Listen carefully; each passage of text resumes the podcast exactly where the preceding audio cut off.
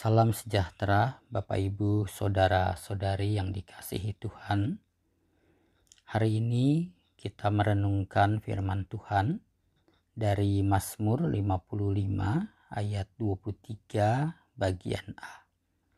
Serahkanlah kuatirmu kepada Tuhan, maka ia akan memelihara engkau. Saudara yang dikasihi Tuhan, Siapa di antara kita yang tidak pernah khawatir dalam hidupnya?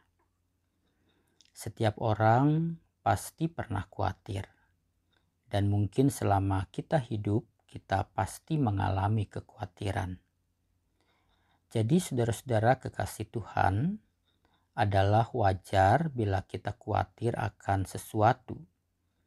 Tetapi janganlah kekhawatiran itu begitu menguasai hidup kita atau kita khawatir secara berlebihan.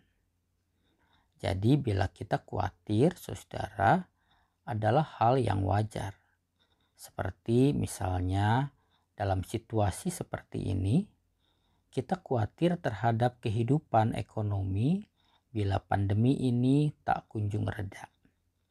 Namun jika kita khawatir berlebihan, kekhawatiran itu dapat membuat kita jatuh di dalam dosa. Itulah sebabnya saudara ajaran untuk mencegah kekhawatiran yang berlebihan diajarkan oleh Tuhan Yesus dan diulangi lagi oleh para murid, para rasul, baik oleh Rasul Paulus maupun Rasul Petrus. Ini berarti saudara ajaran untuk tidak khawatir adalah sesuatu hal yang harus kita perhatikan agar kita tidak jatuh pada kekhawatiran yang berlebihan sampai kekhawatiran itu begitu menguasai hidup kita. Sebab esensi atau hal utama dari kekhawatiran adalah menganggap diri kita lebih bijaksana dibandingkan Tuhan, lalu mendorong kita berada atau mengambil posisi Tuhan dan kemudian mengambil alih peranan Tuhan dalam pekerjaannya. Kita meragukan Tuhan dan kesanggupannya untuk menolong kita, sehingga kita berusaha sendiri karena kita pikir bahwa Tuhan tidak akan melakukannya bagi kita. Inilah saudara-saudara yang membuat kekhawatiran mendorong kita untuk berbuat dosa. Karena ketika kita khawatir, kita melanggar ajaran Tuhan yang mengatakan jangan khawatir. Kita menjadi tidak percaya pada firman-Nya, merasa lebih tahu daripada Tuhan dan kemudian mengambil alih peran Tuhan. Orang yang khawatir, saudara, tidak akan tenang dalam hidupnya karena ia tidak mempercayakan hidupnya kepada Tuhan dan ia berusaha mencari jalannya sendiri sehingga sangat mungkin ia akan tergoda menggunakan cara-cara yang tidak benar. Ini menjadi dosa karena membuat kita tidak menganggap Allah sebagai penasehat kita dan beralih kepada hikmat manusia.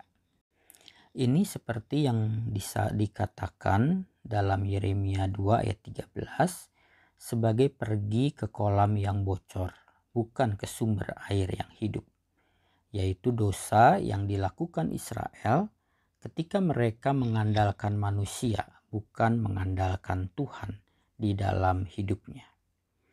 Kekhawatiran menyebabkan kita meragukan kasih setia Tuhan dan menyebabkan kasih kita kepadanya menjadi dingin.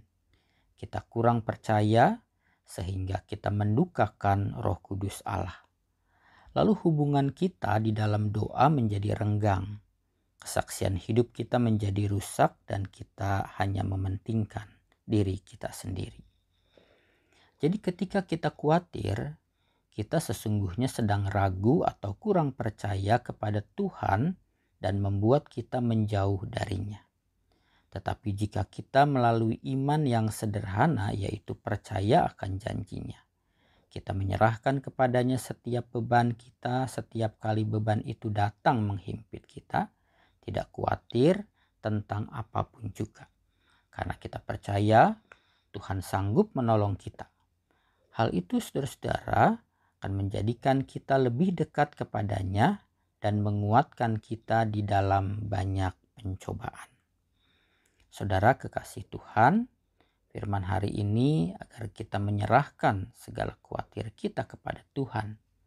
Karena Tuhan Yesus mengingatkan kita, tidak ada seorang pun yang karena kekhawatirannya dapat menambahkan umurnya sekalipun hanya sedikit. Rasul Paulus menganjurkan kita daripada kita khawatir, hendaknya ya katakan lebih baik kita nyatakan dalam segala hal, segala keinginan kita kepada Allah dalam doa dan permohonan dengan ucapan syukur. Dan Rasul Petrus mengatakan agar kita menyerahkan segala kekhawatiran kita kepadanya karena Tuhanlah sesungguhnya yang memelihara hidup kita. Karena itu saudara kekasih Tuhan daripada khawatir dalam situasi saat ini, marilah kita terus belajar percaya kepada Tuhan bahwa ia sanggup menolong kita dalam segala pergumulan kita yang kita jalani bersama dengan dia. Karena itu, bila kita terus belajar percaya, firman dalam Yesaya pasal 26 ayat 3 akan menjadi bagian untuk kita alami. Yang hatinya teguh kau jagai dengan damai sejahtera, sebab kepadamulah ia percaya. Kiranya firman Tuhan menerangi hati kita dan Roh Kudus menolong kita untuk melakukannya. Amin.